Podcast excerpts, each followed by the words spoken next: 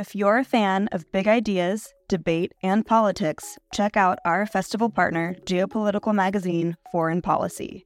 A forum for informed debate about global affairs, Foreign Policy keeps a finger on the pulse of world news and political happenings. Beyond articles that delve behind the headlines via traditional reporting, Foreign Policy has so many other products to offer, ensuring that no matter how you like to engage with eye opening content, there is a method for you.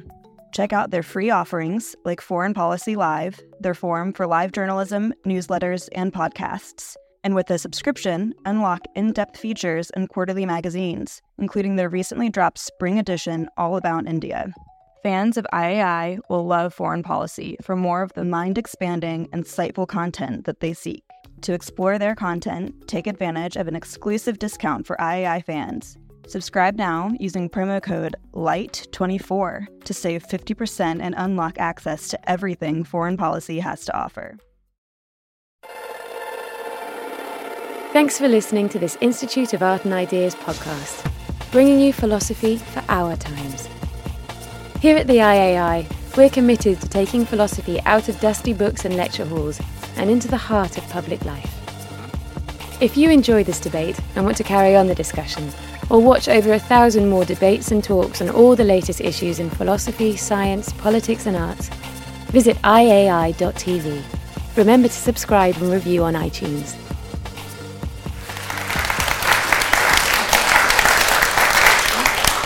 Thank you very much and good morning. Wonderful to see you. It's um, 50 years, and I regret to say I do remember it since the second wave of feminism uh, got going, and, and it, time to reflect on where we are. So we've got progress in some areas, we've got more women in Parliament, we've got more women in the boardroom, and a handful of CEOs. So even the BBC is lumbering towards better gender balance in its representation.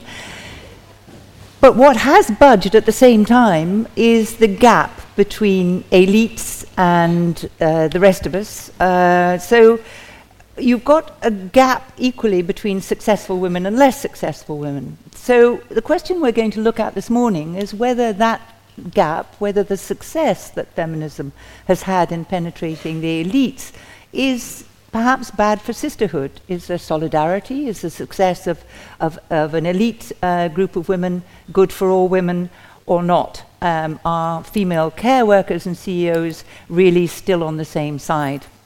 And to, um, to discuss this, we have um, an eminent uh, panel, uh, beginning on my far left with Kimberly Crenshaw, who's a distinguished professor of law at UCLA.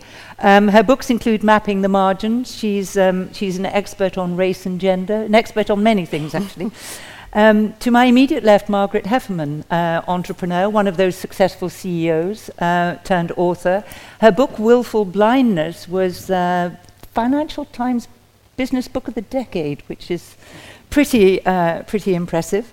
Um, and to my right, Myriam Francois, who is a political commentator, theorist, and uh, broadcaster, focuses on, on Islam and feminism and the Middle East. So um, I'm looking forward to hearing what they have to say on the subject. And I'm going to ask them to begin.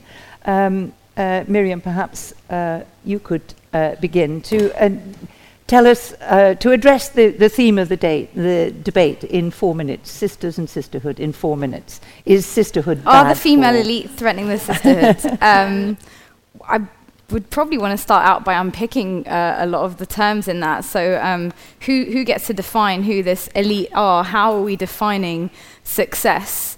Um, are we taken over now w- within discourses on feminism by um, ideas that are being defined by a global capitalist system according to which essentially the measure of someone's worth is their productive capability within this broader system and the extent to which that comes to define our priorities within feminism. Uh, so the elite are these quote unquote successful women running big companies and earning lots of money.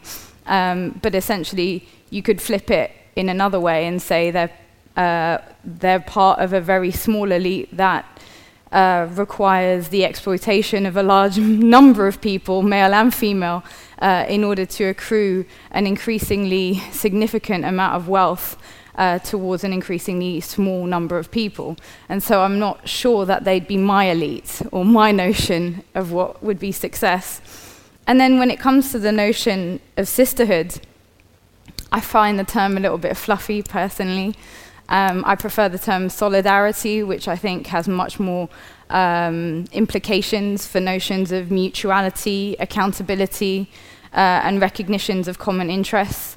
I would even want to unpick the notion that women as a category uh, are necessarily bound by shared experiences. I think even within the same societies, women experience very different versions um, of quote unquote equality or inequality, prejudice. Um, and so it's therefore difficult to talk about shared struggles uh, in any meaningful sense without looking at the broader um, power relations within which individual women find themselves. Um, and so, more funny to just maybe end on this note, I'm not personally that interested. I, am not saying it's an irrelevant discussion. I think it's important to talk about the struggles of like the 1% of the 1%. But I'm probably much more interested in the extent to which the 1% of the 1% are contributing to deepening worsening economic precarity for a large number of people, male and female. And amongst that group of men and women uh, who have very different experiences, it should be said, and that the developing world or the global south is very differentiated. It shouldn't be presented as one group. But within that, women tend to suffer the hard wedge of it. I think that's a no. Margaret. Well, I guess, you know, uh, in theory, I'm part of this elite, right? Because I'm a woman, I've been a CEO, I have, in conventional corporate terms, been very successful. Um, I'm extremely unhappy about that. Um, I, you know, I was reflecting before we came in this morning of um, an experience I had when I was a senior executive producer at the BBC, and my boss put his arm around my shoulder, because you could do that in those days, and said, um, Good old Margaret, she's one of the chaps. And he meant it as a compliment, and I think at the time I probably took it as a compliment. And I can also remember when I was working in the United States, I was running VC backed software companies. Um, my lead investor, thinking I'd been off on vacation because he'd completely failed to notice I was pregnant. So I was clearly doing a fantastic job of being a guy. Um, and, and I have to say, this doesn't fill me with pride, it fills me with horror. Because I think the truth is that, as marvelous as it is to see women at the top of organizations, the cost is very high. I think the cost is fundamentally, not always and with differing degrees, but nevertheless, the cost is one of assimilation. And, you know, to be absolutely honest, I didn't come into business to maintain the status quo. And I didn't want to get the power to run organizations to perpetuate the status quo. I always thought the whole point of being a marginalized outside group was to come in and shake things up. And I still think that. I still think the way most of our organizations run are run is inept, unkind, unfair, cruel, wasteful, and unproductive. And I think that those of us who are on the outside probably see that more clearly than those who are in, on the inside. I also think trickle down doesn't work in any context. It doesn't work economically. It doesn't work in sport. Having a couple of Olympic athletes has not increased sports participation or the health of the nation. And trickle down doesn't work when it comes to women, to ethnic minorities, to any marginalized group. Having a couple of figureheads at the top, it's great having the role models and saying it can be done, but it doesn't move, it doesn't redefine the norm in any meaningful way. And I think we all experienced that under Mrs. Thatcher, who was, you know, a role model of female leadership that was highly assimilated to male norms and did absolutely nothing for women. I think this target of 30% of board members being female will do nothing to change the way our corporations ru- are run or managed. I think we need a much deeper, more grassroots uh, movement if we're going to affect any change. And I'm absolutely mortified and disheartened by the fact that billions of pounds have been spent over the last 20 to 30 years on diversity campaigns in schools, in corporations, in the NHS, in institutions, and we've seen virtually no change at all. So I don't think focusing on the top is going to get us to where we need to go. Kimberly. Well, so I think we're going to have a challenge finding an area for debate. So we're going to have to look for it because um, Myriam and Margaret both said uh, exactly some of my sentiments trickle down. Uh, feminism doesn't work. I would include trickle down anti racism doesn't work. And I would also say that some of the terms of the uh, question actually bear some uh, interrogation, namely the idea that um, we are in a period of feminist success. So, success defined by what? Um, the idea that we have a sisterhood that we may lose. When did we accomplish that sisterhood? Um, and the remaining inequalities that might be left behind being framed as something other than gender inequality. That's also something I'd want to question. So, um, I guess to, to try to complicate it a little bit, I'll say that um, much of the work that, that I've been involved in is to elevate another way of thinking uh, about feminism, another way of thinking about sisterhood. Um, I frame it as intersectionality. And so uh, I've been looking at some of the assumptions that underwrite how we tend to think about feminism. One assumption is that the universal woman is unmodified, a woman without a race, without a class, without a gender expression or sexuality. That woman, um, when she achieves equality, then we don't have to worry about gender inequality anymore. But it turns out that there is no such thing as a universal woman. There is no such thing as woman unmodified. And the problem is that so, so many laws, um, so many um, of our campaigns tend to assume that there is such a thing. So, in, in the context uh, that I know about American law, one of the consequences of that was that when um, black women were raising uh, questions about employment exclusion, discrimination, many times courts didn't pay attention to their demands because white women were actually employed. So there were jobs that were appropriate for women, but they were only jobs that white women could actually be appropriate for, like secretaries and front office jobs. And because black women experience something different, many times courts would say, You didn't experience gender discrimination, you experienced something else. But that something else wasn't just race discrimination because those women couldn't get jobs that were appropriate for black people either, because the black jobs were for men. Those were you know, industrial jobs. So the point is that when we assume that feminism is only about a universal woman, we miss all the ways that women experience gender discrimination. Sometimes they experience it as women of color, sometimes they experience it as um, women who are queer, or sometimes they experience it as women who are working class. So, all these inequalities that are seen as being left behind are not just left behind because there's something else these are gender experiences as well. So, as I see it, the, the real question is can we use the notion of sisterhood to develop a more robust vision of feminism, one that is capable uh, and critical of some of the ways that patriarchy expresses itself across a whole range of differences?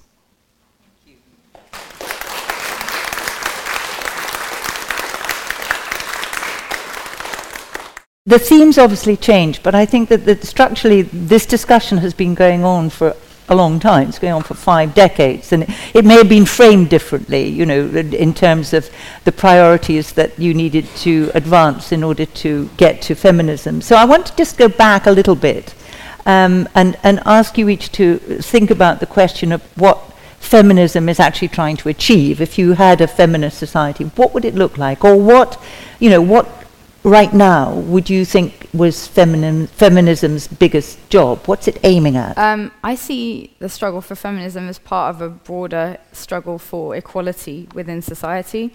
And so my utopian feminist society looks like an egalitarian society in which uh, there is a, a, a mutually defined set of norms in which one gender, one ethnicity, one power group in society hasn't had a monopoly over definitions of, I mean, in this case, we're talking about success, for example. Um, I'd link it a little bit to the discussion that we're having about sort of glass ceilings in the worlds of CEOs. I mean, the extent to which we measure, and you touched on it a little bit, female success on a male spectrum and the extent to which uh, we continue, I feel, to um, believe that if we just manage to do the same as men and play down the extent to which our femininity is a problem, quote unquote, it's still being viewed as a problem, um, then we are uh, failing to dismantle the, the, the broader um, sort of framework in which our femininity is constructed as a problem. And so I would uh, not really be a, a, big proponent of this idea of we need to uh, break through the glass ceiling, for example, because the glass ceiling is, is what men have defined as success. And um, even when I read things, I mean, I have some sympathy for some of the most prominent CEOs. I don't want to uh, pick one out, but some, one, in particular that's written quite a famous book about her experience of encouraging women to. Um, what's another word for lean? Lean, in? I think. no, well, um, think who that is. Not sure. Anyway, uh, the idea that, that, that actually, if we as women just do more, that somehow we'll get to where we need to be. And I read this and I just think, I, just, I actually want to do a lot less. I really do. I really would love to do less. And I'd love for men to do more. Um, and I'd love them to do more of the, uh, in the spheres in which, uh, despite all these advances that show that men are doing a little bit more housework and a little bit more childcare, that ultimately um, it's still that the division of labour is still so strong that the in, there are two spheres in which we continue to dominate the terms, and they dominate the terms in the public sphere. Um, maternity leave, the extent to which we have um, mentoring programs, I think I, all of these seem to me like um, piecemeal uh, solutions that are uh, attempts to uh, limit uh, a, broad, a broader cauldron of discontent with the system itself. So, so essentially, you see, you, what feminism is trying to achieve for you is a completely different society, more egalitarian. It? Sounds a little utopian, but but. Well, I think yeah, at the to the extent to which we're talking about ideals, yeah, that, it okay. is, it Margaret, is utopian. Is, that, is yeah. that what you think feminism is trying to achieve? Funny you should mention that, because uh, later today I'm giving a talk on feminist utopias. Um, you know, and I think you, you have know, a blueprint for us. Um, uh, well, I could probably summarize it. um, no, so I mean, for me, you know, the utopian vision of feminism is the elimination of the social articulation of sexual difference. It should be that when you look at me and you can see that I have female sex organs, it doesn't mean anything to you. You can't make assumptions about whether I'm, you know, smart or stupid, rich or poor, um, empathetic or logical. You don't just all of those kind of stereotypes and assumptions can't happen. And there's a really there's a really delightful you know, um, book written by the American feminist Charlotte Perkins Gilman called Herland, and it's a fantastic sort of utopian fantasy in w- which is about a country that's run completely by women. And, um, and there's small details that most women will appreciate, like all the clothes have pockets. You know, this is a great leap forward, let's face it. But, you know, the fundamental point that she's making, and it's a serious point because she's a serious thinker, is that if women ran the world, they, the society would start at a different place and offer different things, different opportunities, and a different way of living and being than the world we currently inhabit. That the world would not start from a position of power, competition, and struggle. It would start from a position of love and fairness. and that the kind of fundamental principles of parenting become the foundation of social order. Now, to me, this is a much bigger idea of feminism than 30% board representation or a little bit more paternity leave. Doesn't stray back into gender stereotyping in any way? Actually, it doesn't. What's really funny about it is, you know, into this all women world, um, uh, land are sort of catapulted three male explorers who, are con- who challenge all these stereotypes and they keep us making assumptions about how it won't work because women aren't practical, you know, and can't organize themselves and so on. And the, so the stereotypes keep being exploded. And one of the guys, who's the narrator, starts to realize that actually everything he thought about as feminine doesn't make any sense in this world, and it's only defined as feminine by men. And it's a really beautiful, subtle observation. The point is that this is a society which, you know, I think speaks much more to Myriam's values about ideals and egalitarianism and freedom. Which you would plan to achieve, or f- in your view, mm. feminism would achieve through achieving a kind of gender blindness that you started out with. Well, I don't think it's about gender blindness. I think it is a society in which your anatomy doesn't say anything about you to anyone else. But is it a receptiveness to it though? Because uh, to me, the concern with gender blind models is the same concern with like the idea of the ethnically blind models. Like actually, people do see difference, and actually, maybe true equality comes from recognizing difference, acknowledging it, but being mutually respectful of that difference. Whereas the idea, generally, in my in my view of blindness, is the superimposition of what tends to be you know, white middle class values onto other people's notions. Yeah, well, it's one model that is presented as neutral and universal, but isn't actually and speaks to one group's experience more than others. Yeah. So I just want to uh, bring Kimberly in on the question of what, for you, feminism is trying to achieve. Well, you know, once once again, I I I see us um, troubling the um, conversation, starting from what world it is we want to create, as opposed to what we don't like about this particular world. So I, struggle with the beginning from a utopia because I do think that this particular conversation um, do we want a gender blind world or do we want a world in which what has been associated with gendered female consequences, personalities, um, is actually no longer um, the mechanism for disempowerment. So, what does empowerment look like is somewhat of a different question from what does it mean to upend the gendered order in which everything that's framed as female um, in this binary, it's not just a bin- binary, it's a binary and a subordination. So, I start from that point um, and ask what are the aspects of our contemporary world that we would not want to carry into a utopia, which is a little bit different. So I look at um, a range of social um, moments and say, where is gender playing a role in distributing burdens, um, negative consequences, um, uh, uh, life? um, uh, altering uh, responsibilities on those who are gendered as female. What would it mean not to have that happen? So that that for me is number one, and number two is taking that analysis not as a universal, but integrating it into all of the movements that we actually now have. So for me, when I think about what kind of world I want. I want one in which, when we march, for example, against um, state sanctioned violence against people, um, it's not just men that we're marching for, we're marching for women as well.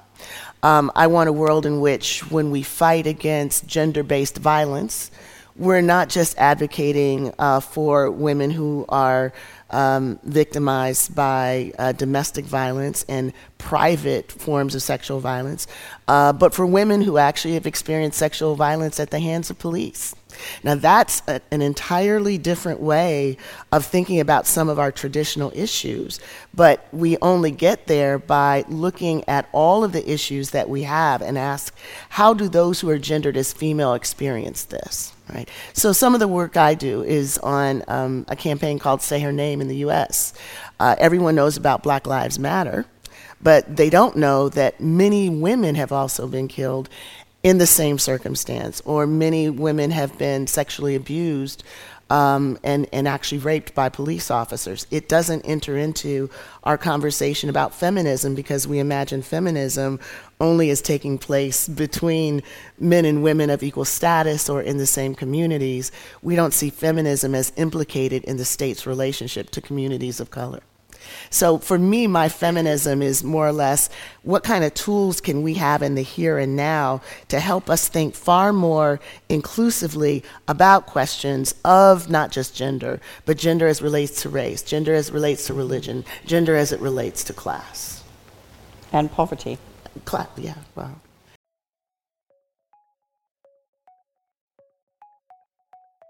Do you want to hear more from the world's leading thinkers? If the answer to that question is yes, subscribe to IAI.tv for unlimited access to thousands of debates, talks, articles, academy courses, and live events. Are you bored of the surface level news, politics, sports, and entertainment coverage on your newsfeed? Go deeper. Get the philosophy behind the news and get the latest big ideas from the world's leading thinkers on subjects at the core of the human condition, life, the universe, and everything in between. It's free for the first month, and there's no commitment to pay, so subscribe now to understand the world beyond the surface level. To some extent, we have a notion of where we want to get to, and that is, you know, to put it rather simply, a much better world in terms of values, in terms of measures of success, in terms of tolerance, not just between women and men, but, but in, in race and class and, and so on, which is perhaps, I think, I detect bits of utopia in both, in both of your approaches, whereas Kimberly, you're much more concerned with the here and now and the imbalances of power in movements that already exist and how one should correct that. So I, just want to kind of go on a bit with the question of, of how we get there and this question of elites and, and, and non-elites. Because, Margaret, you talked about having been a member of the elite and feeling that the price of that, if you like, was subordination to elite values and therefore no change. Mm. Um, so the question of whether breaking the glass ceiling really matters at all, or whether it advances anything, but Kimberly, you're talking about at every level there are movements which have embedded, you know, prejudice and, and, and oppression of women. So that doesn't really seem to get us anywhere. So I just want to just ask you, Kim- Kimberly, to start with, you know, it, how important breaking the glass ceiling is that theoretically you get women into positions of power. Surely they must that must be a good position mm-hmm. to change yeah. things. So, so I go back to Margaret's point that uh, trickle down uh, social justice just doesn't work. It doesn't mean that it's meaningless. So, um, just for a second to shift out of gender to, to race, when Barack Obama was elected the United, to the presidency of the United States, that was a glass ceiling shattering moment. It was meaningful, uh, but it was meaningful at the level of whether racial outsiders can ever achieve um, and, and rise to the pinnacle of American authority. That was meaningful for him and for people who are symbolically invested in that. But in terms of its trickle down effects, the only thing that happened politically in the United States is that the only black senator moved to the White House, right? It didn't really change the structure um, of race in the United States. And I would imagine the same thing happened here when Margaret Thatcher became. Not a noted feminist in the exactly. conventional term. Or sisterhood um, was not. so so it basically just tells us that yeah. um, shattering ceilings really won't do the work of um, deconstructing patriarchy or race um, throughout society. It, it, do, it's, it is a move within the elites to diversify um, who is elite. And sometimes it might have some trickle down effects, but that really depends on the policies that are put in place by the people who are actually able to break those glass ceilings, right? So it's just, it's just to say it's not um, an axiom that breaking the glass ceiling actually does anything. It's also not an axiom that it does nothing either. So I'm not on the side of nothingness. I'm on the side that's the moment where if there's a such thing as sisterhood, one has to see it expressed in actual policy, in, in, in using po- power to do things within the limits of what the structure will permit. And we don't really know what those limits are because many times to actually get there, so much has been sacrificed that you can't really, you know, test how much would possibly be possible, what could happen.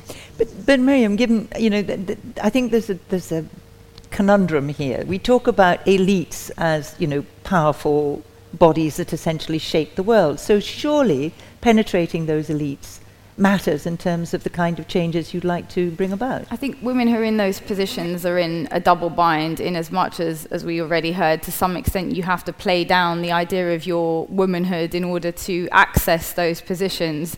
You know, we hear about CEOs who, uh, you know, bounce back after six weeks. No, no one bounces back six weeks after having a child. You decide that, you know, the cost of not going back is too severe for your career. Like, I, I don't necessarily believe that these are the kinds of choices that we would be making as women if we were truly powerful in the sense that I understand powerful in those positions. Um, and, and the other, so the double bind is that you've had to play down your femininity to a large extent to acquire that position of power, but then once you're there, you're somehow expected to represent all women. Well, no, you can't. Like, first of all, you can't represent all women anyway, because we all have, we're bound up in, I think, and maybe they will come to this, but uh, quite conflictual relationships, even amongst ourselves as women. We have differing interests. The interests of a CEO uh, of a big fashion company are quite different to the interests of a woman in a factory in Bangladesh. and therefore, to suggest that once she's acquired this breakthrough via, you know, breaking down this glass ceiling, that somehow that's a success for all women worldwide is, is preposterous. I mean, it's a ridiculous notion. Um, but I, I do think it's important for us to focus on the extent to which there are uh, inevitable contradictions between the success of some women and the oppression of other women, and uh, to and therefore not to be too um, overjoyed by um, these examples of capitalist success, which are presented as examples of universal, exa- universalized as examples of female success. Um, and I, I did want to point out that um, there are there are also issues with the notion of solidarity between women in different contexts.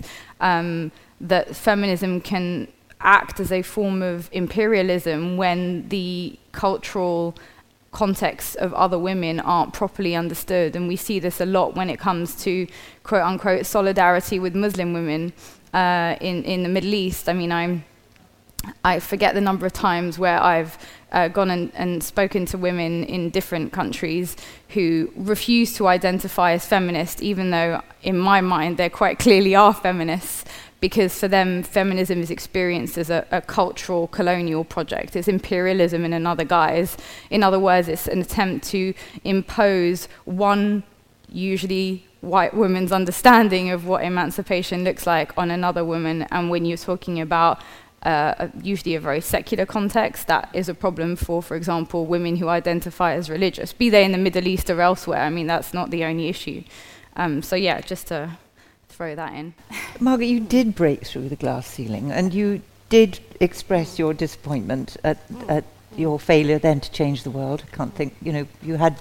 I'm still working know, on it. Eight hours a day, you know, five days a week, why not? Yeah. Um, so, so would you, if you were doing that again, or if you were giving advice to the, you know, the next wave uh, that's going um, uh, into the trenches, would you, would you say that was the way to go, or would you, how would you advise them to work if, if breaking the glass ceiling I- isn't it? What, what should they be doing? Well, I'm really interested. Um, I, I think for women in very large established corporations, the opportunity to change things is is tiny, minuscule. I, th- I see women doing, you know, some women doing a much better job than others. I think that's great. But I think really the capacity for change is tremendously limited. How does this feel? with the, Right. the cult of the CEO? You know, Yeah. CEOs are paid gazillions of Yeah. pounds because they are supposedly magical beings who come in and transform an organization. That's why they're paid in, you know, pantechnicon loads of gold. So And- and why can't a woman who goes in do that? Well, you know, there's a reason they call it compensation. um, I think, you know, the experience of most CEOs is they're pulling on levers and there's nothing at the other end. I mean, that's a whole different ball of wax, as it were. But what really interests me is I, I wrote a book about um, the rise of female entrepreneurship. And I interviewed hundreds of women who, significantly driven by rage and frustration, left these companies and went, up and went off and set up their own organizations. And they did that overwhelmingly because they thought there is a different way to work and I can't make it here, I can make it if I do it from scratch. And what, was, what is really striking about these organizations in all sorts of different industries and areas and so on is they definitely are better places for women to work. They turn out to be much better places for men to work too, because women are actually much more demanding about their expectations of the workplace.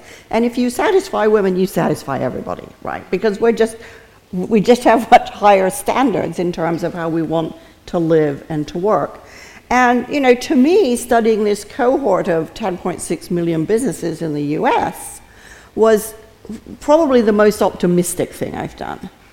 Because this is about 46% of the American economy, and they were at least creating different kinds of workplaces which treated people in a different way, paid them in a different way, thought about the relationship between the business and the community that it served in a different way. And I think, you know, personally, I think that building that sort of what I think of as a sort of parallel universe is more hopeful than trying to um, change these highly patriarchal organizations from within. Now, is it enough? Of course, it's not enough. Um, and I don't think that, you know, totemic symbols like the female CEO of a Fortune 100 company or even a female COO of a Fortune 100 company um, is an indicator of change throughout the system. It clearly isn't. And the fact that if you're paid a couple million dollars, you can get to the top, well, gee whiz. You know, anybody paid a couple million dollars is going to find life a lot easier than if they're being paid about $7 an hour. So I think, you know, so I think, I think you're exactly right, Kimberly, which is, you know, there is an intersection of feminist subordination with economic subordination.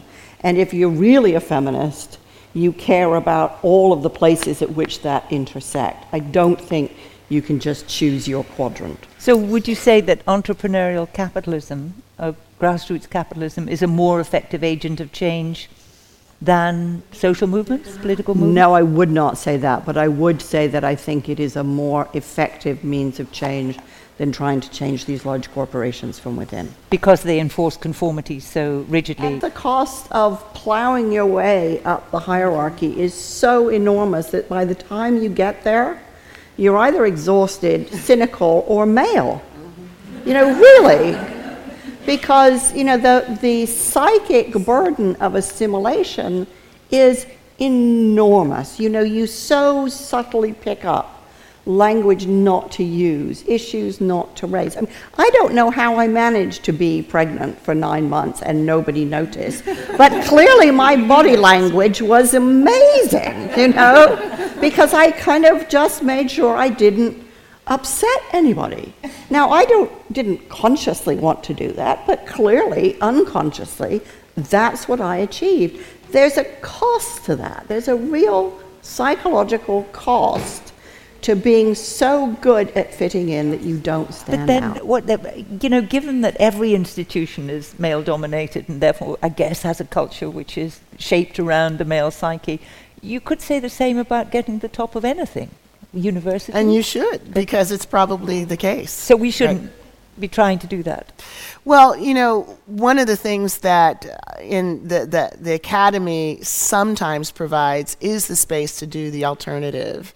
um, within the walls of the academy. So, I mean, let's think about it. Feminism is that. Feminism in the academy um, was made possible by the fact that there were women in the academy who um, were clear that the traditional disciplines did not provide the critical lens for thinking about how gender actually is ex- expressed in society. So it, it becomes a, a different school of thought. Um, I, am part of a group called Critical Race Theory. We do the same thing. So, so, so the challenge isn't um, just figuring out whether you're in or you're out. But if you are in, what are the spaces that are available to create a counter uh, um, project or counter way of doing the work while still maintaining um, the, the, the, basic um, sort of performance that you need to be in that space. So a, a lot of us do precisely what, what you were suggesting. We figure out um, how to how to mentor in, in ways that are actually more responsive to some of the needs of non-traditional academics and non-traditional workers.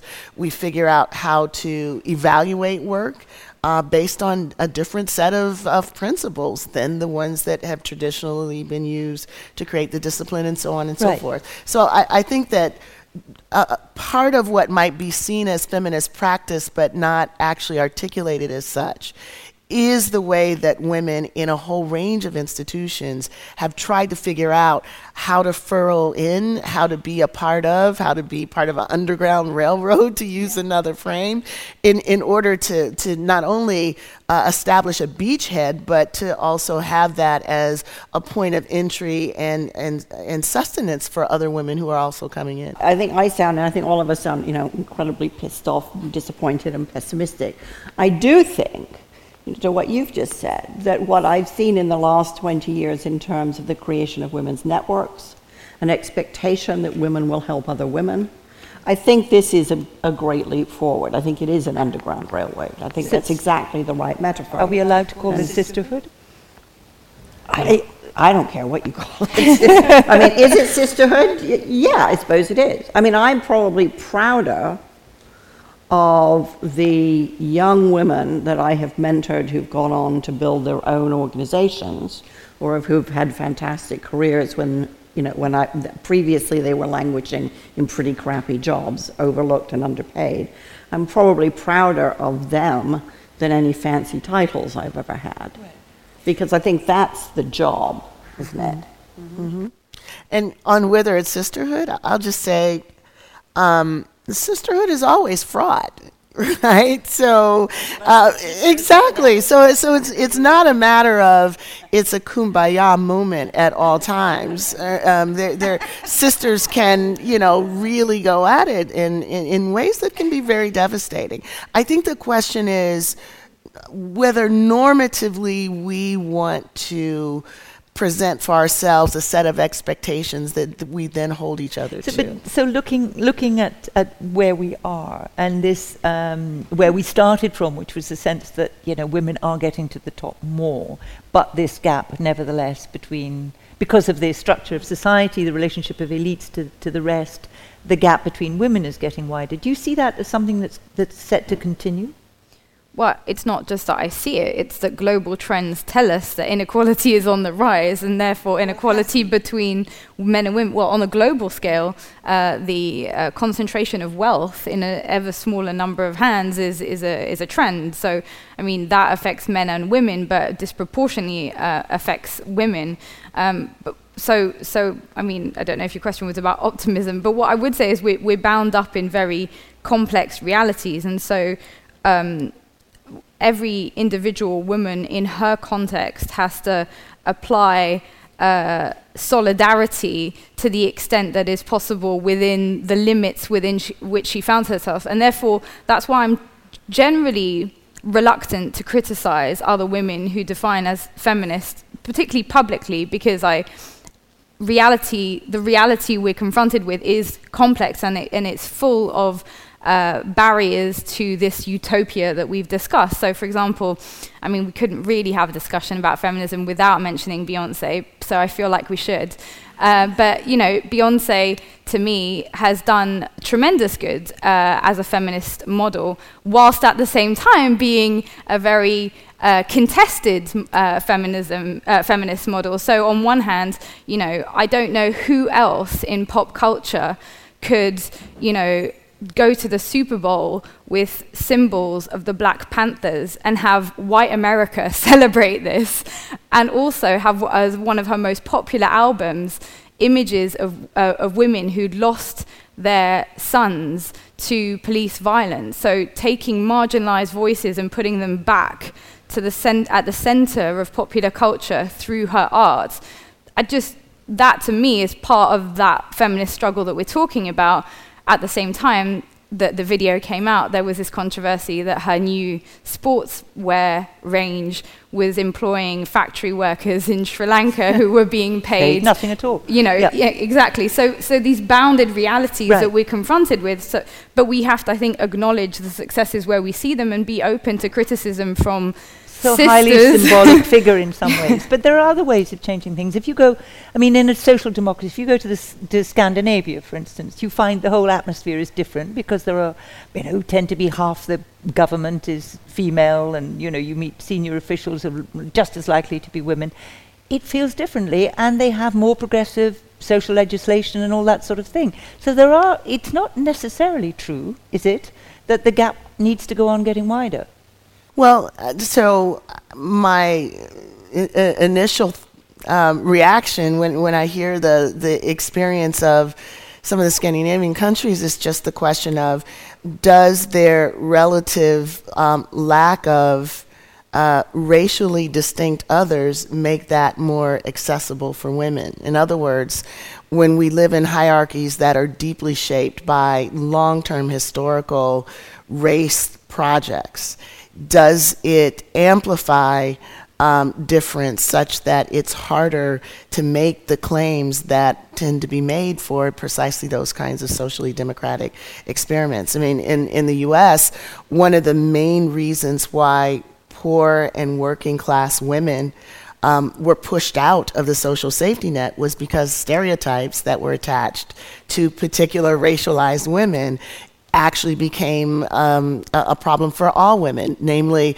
black women um, had been uh, elevated as the women who were more likely to just get on the dole in order to have children. It was long-standing racial stereotypes that A weren't true, but B actually applied to all poor women. So when when people think about do we use our tax money in order to equalize um, motherhood, what's in many people's minds isn't the wife that they have, but that other woman around the corner or, down the block. So race actually played a role in suppressing a feminist possibility of far more robust state support for right. motherhood.